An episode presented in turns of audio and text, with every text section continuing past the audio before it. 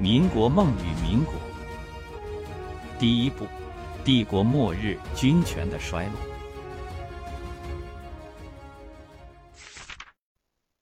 第五章，人才和事业。有了公司和产品，接下来就要搞推销了。推销并不容易，需要人才，人才难寻。但是洪秀全很幸运，身边就有一个。他就是已经淹没在历史海洋中的一代奇才冯云山，一生牵连太平天国的兴衰。冯云山有哪些才华呢？随便举个例子，冯云山传教被逮捕，在监狱里闲着没事，就创造了一种新历法，叫天历，日后为太平天国所用。有兴趣者可以自己搞一种新历法试试看。冯云山和洪秀全喝一个地方的水。看一个地方的姑娘，也是农家子弟，也想依靠读书改变人生，也是连秀才都考不上，也是辍学之后到私塾里谋得一个职位，而且全程都和洪秀全在一起。冯云山和洪秀全的关系，同乡、同学、同事，且同病相怜。但是冯云山和洪秀全的性格很不同。洪秀全敢于自创一门宗教，自认上帝之子。耶稣兄弟自称皇帝，可以说勇敢无畏，没有任何禁忌，领袖型人格。而冯云山意志坚强，诵读经史，博览百家，兼具超强的政治头脑和第一流的组织才干，宰辅型人格。洪秀全和冯云山是一对经典的组合。没有洪秀全拉开大旗，冯云山可能一辈子都是落魄书生。没有冯云山。洪秀全可能被定性为精神病患者。如果有今生前世，冯云山的前身可能就是水泊梁山上的狗头军师吴用，博学多才，吴用武之地，最终造反。冯云山那种人，虽然没有姜子牙、诸葛亮、刘伯温等人名气大，作用却一点都不小。洪秀全的拜上帝教，一开始只有一把生了锈的斩妖剑，怎么看都不像天神御赐之物。和几篇自己写的似是而非的文章，基本没人信。但冯云山想到了推广的办法，把私塾里供奉的孔孟牌位砸了，惹起轩然大波，惹来儒生们潮水般的攻击，搞得两人没法在广东立足。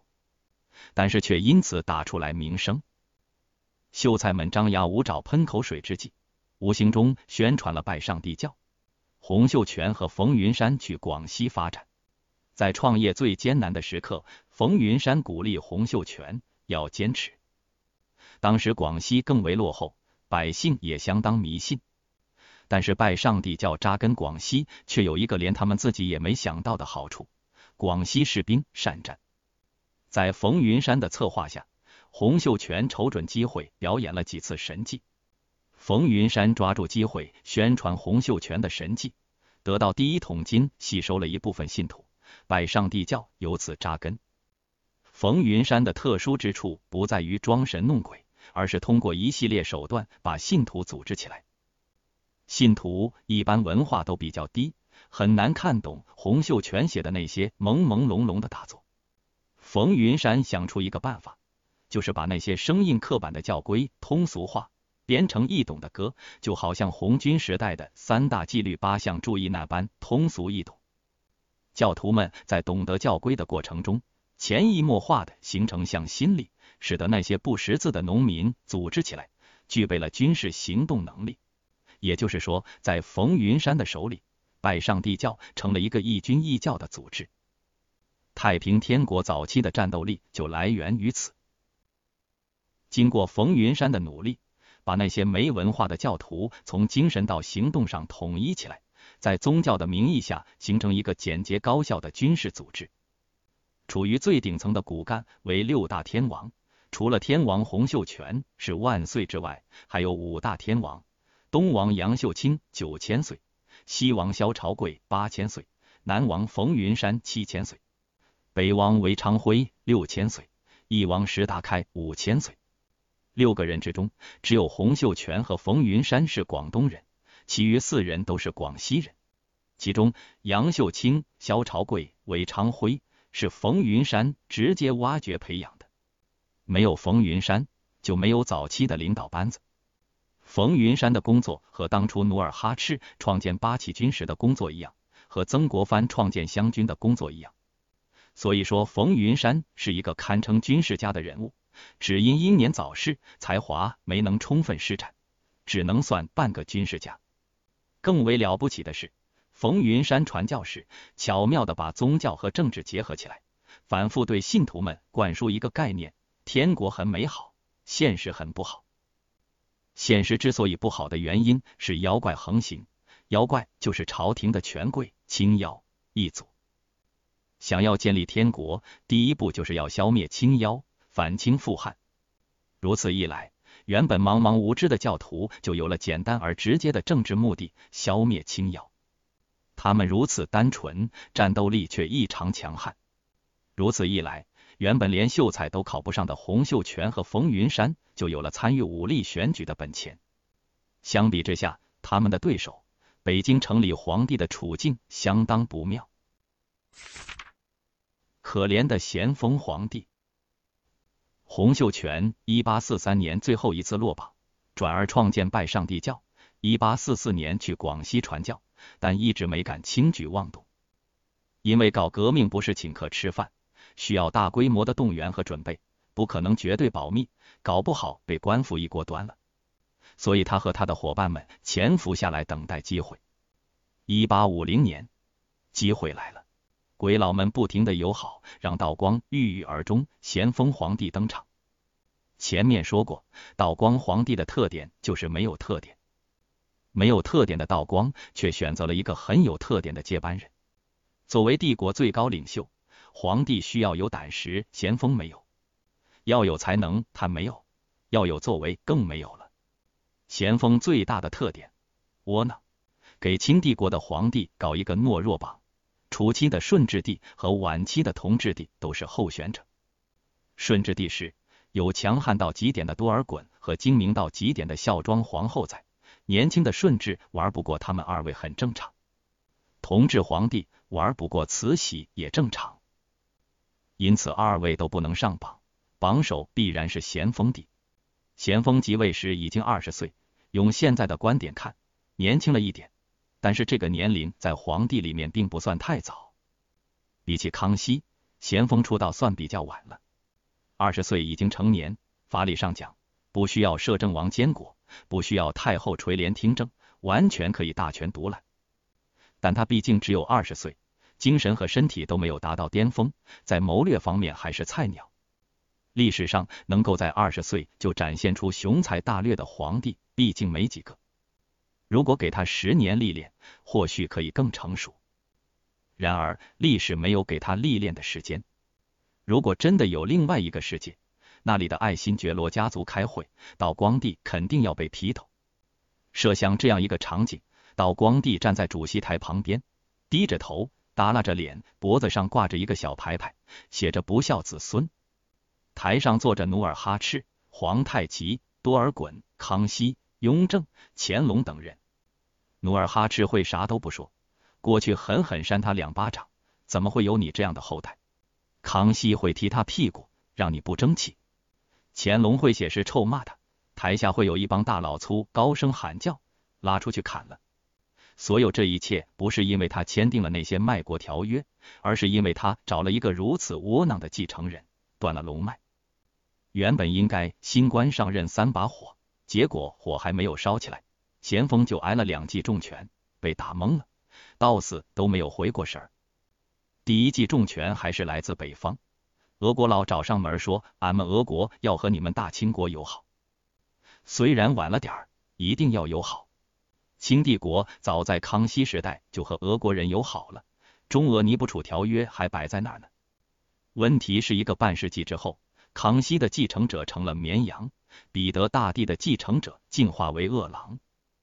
狼吃羊本来就是天经地义的，因为这世界从来就是一个丛林。尽管法则会变，而且一直都在变，但是不论怎么变，都在丛林内部，都是丛林法则。于是彼得大帝的继承者就跑过来欺负康熙大帝的继承者，康熙的继承者没办法签约。可怜的咸丰帝脸皮还没有磨结实就被扇了耳光，立足未稳就被踹了一脚，还没有自我表现一下就遭此重创。咸丰的悲剧对志在武力选举的洪秀全却是好事。一朝天子一朝臣，领导班子大换血，必然出现权力真空，意味着巨大的机会。当初白莲教起义就是瞅准嘉庆换乾隆的空隙。太平天国不太平。一八五零年夏天，洪秀全发布总动员令，号召各地教徒到金田村来干事业。一八五一年一月份，准备工作结束。一月十一号，洪秀全对两万教徒宣布：革命的巨轮从此起航。我们是上帝旗帜下的太平天国号，水手叫太平军。所谓太平天国，借助上帝天国的皮囊，行反清复汉之事。所谓太平军的目的是捉拿清妖，也就是对抗帝国权贵，一点也不太平。直到半年后，朝廷才开始调兵围剿，平时不管百姓，等百姓造反后才来管，如此政府灭亡也是活该。看看这反应速度，也太慢了吧！半年时间里，不管保密工作干得多好，都会透出风声的。说到底还是腐败问题导致官僚效率低下。帝国在外战中失败，被人家扇了耳光，对内部官僚的约束力下降，地方官僚肆无忌惮。当官僚肆无忌惮的时候，不仅百姓受苦，朝廷也跟着遭殃。对百姓不负责任的官僚，指望他们对中央负责，那绝对是瞎扯。所以任何时候，腐败都是不可容忍的，因为腐败会让百姓和中央政府双重遭殃。这样就给洪秀全和他的伙伴们一个绝妙的时机，他们利用这个来之不易的缝隙，领导换届，度过初期的危机。两个月之后，三月二十三号，洪秀全自封天王，领万岁衔，把北京城内二十岁的咸丰封为青腰头子。经过一番辗转腾挪，他们生存了下来。一八五一年底，新年来临之际，为了鼓励大家抛头颅洒热血。洪秀全决定给团队骨干成员来点超越物质的奖励，册封杨秀清东王，萧朝贵西王，冯云山南王，韦昌辉北王，石达开义王，各王受杨秀清节制。实际上就是给每人写张纸，盖上大印，精神鼓励而已。如果可以选，还是来点鸡鸭鱼肉等干货比较实际，毕竟肚子才是第一位的嘛。然而，第二年的光景并不好，太平军在广西进展的并不顺利，攻桂林攻不下，伤了士气，转而向东北而去，进攻湘江上游的泉州。泉州本是个小城，没想到太平军在那里吃了大亏，不仅泉州没有拿下，太平天国元老第一号干臣、最杰出的组织者冯云山却中炮牺牲，年仅三十七岁，花朵一样的年纪。冯云山阵亡，不仅伤士气，而且伤元气。叹，冯云山是难得一见的人才。冯云山的一生，是为了拜上帝教鞠躬尽瘁的一生。冯云山不死，太平天国就不会有杨秀清大权独揽的情况，也就不会有天津事变。他的死是上天要灭太平天国的征兆。太平军在广西混不下去，向北进入湖南。攻打长沙再次不顺，被湖南天才考不上举人的左宗棠算计，不仅不顺，而且萧朝贵战死，年仅三十二岁。萧朝贵也是骨干型人物，有着很强的军事能力。他的死不仅损失了军队战斗力，而且失去了一面旗帜。另外，他还是杨秀清的朋友和洪秀全的妹夫，一号人物和二号人物的缓冲地。洪秀全原本希望用他来制衡杨秀清的。萧朝贵战死，洪秀全的政治布局完全落空。太平军在湖南站不住脚，前途茫茫。到了生死存亡的时刻，也就是需要英雄的时候，这一次站出来的人是杨秀清。民间战略家，大家或许会发现一个问题：既然冯云山贡献如此之大，那么金田起义封王时，怎么只捞到一个七千岁的南王呢？而在他上面还有一个八千岁的西王和九千岁的东王。论关系，冯云山和洪秀全最近；论才华，无人能比冯云山；论威望和贡献，拜上帝教内除了洪秀全，没人比得上冯云山。如果把洪秀全看成创建公司的董事长，冯云山就是总经理兼销售总监。萧朝贵和杨秀清都是冯云山一手提拔的，何德何能位于冯云山之上？答曰：游戏规则。一八四七年，冯云山在传教过程中被揭发检举，光荣入狱。拜上帝教失去大管家，一时群龙无首，大有解体之势。教徒们对拜上帝教产生怀疑。教义明明宣传洪秀全是天父的儿子，很牛。明明说冯云山是天父儿子的宰相，很牛。明明说青瑶不怎么样，很坏很无能。怎么冯宰相会被无能的朝廷给抓起来，而更牛的洪教主也没有办法呢？教徒们觉得受骗了。眼见大厦将倾，杨秀清出现了，力挽狂澜于既倒。杨秀清生于一八二三年，广西桂平人，贫农。洪秀全和冯云山虽然没考上秀才，也念书二十年，有一肚子学问。杨秀清五岁死了爹，九岁死了妈，由叔叔抚养长大，没进过学屋门，斗大的字不识的一箩筐。但是穷人的孩子早当家，杨秀清很早就混社会，接触各种人物，交了很多朋友，练就一身精明机智。有钱人交朋友容易，穷人交朋友不容易。因为交朋友也需要吃喝拉撒，需要成本。没有成本的杨秀清能交到很多朋友，表示他很行。当洪秀全和冯云山去广西传教，冯云山向杨秀清讲解教义，杨秀清觉得有搞头，入教。在那危机四伏的时刻，精明的杨秀清灵机一动，想出了一个绝妙的主意。那个主意不仅挽救了拜上帝教。而且让他本人得到洪秀全一人之下，教徒万人之上的位置。就在大家发表自己的质疑之际，杨秀清突然哑巴了，不说话了，而且行动怪异，如同鬼上身一般。大家很奇怪，心想小杨这到底咋了？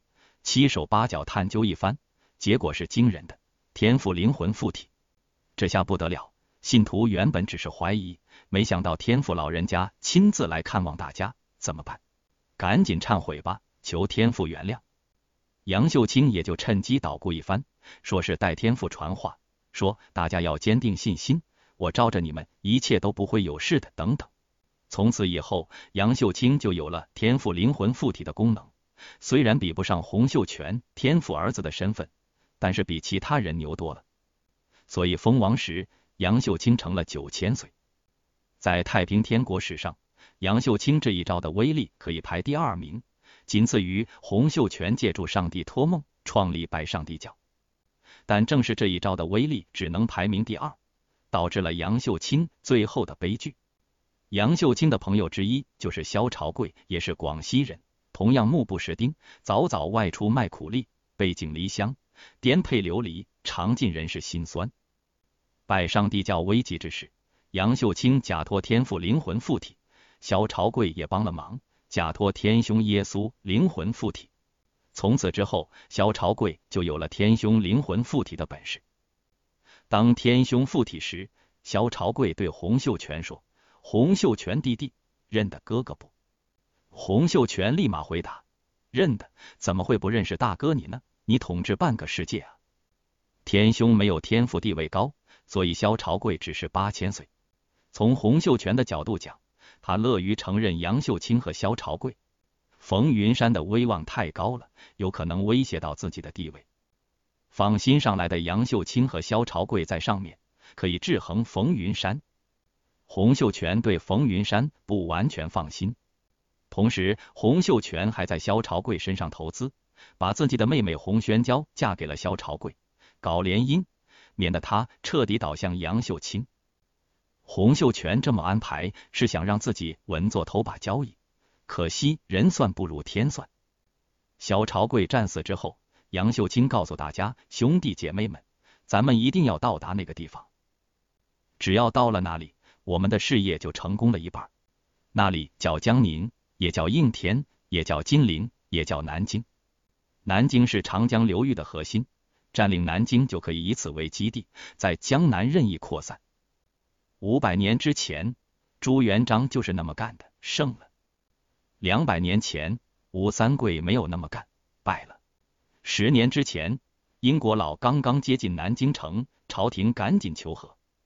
那个时代，并不是所有人都懂得战略构思，读书人学的也就是知乎者也，军人也是一手拿着大烟枪。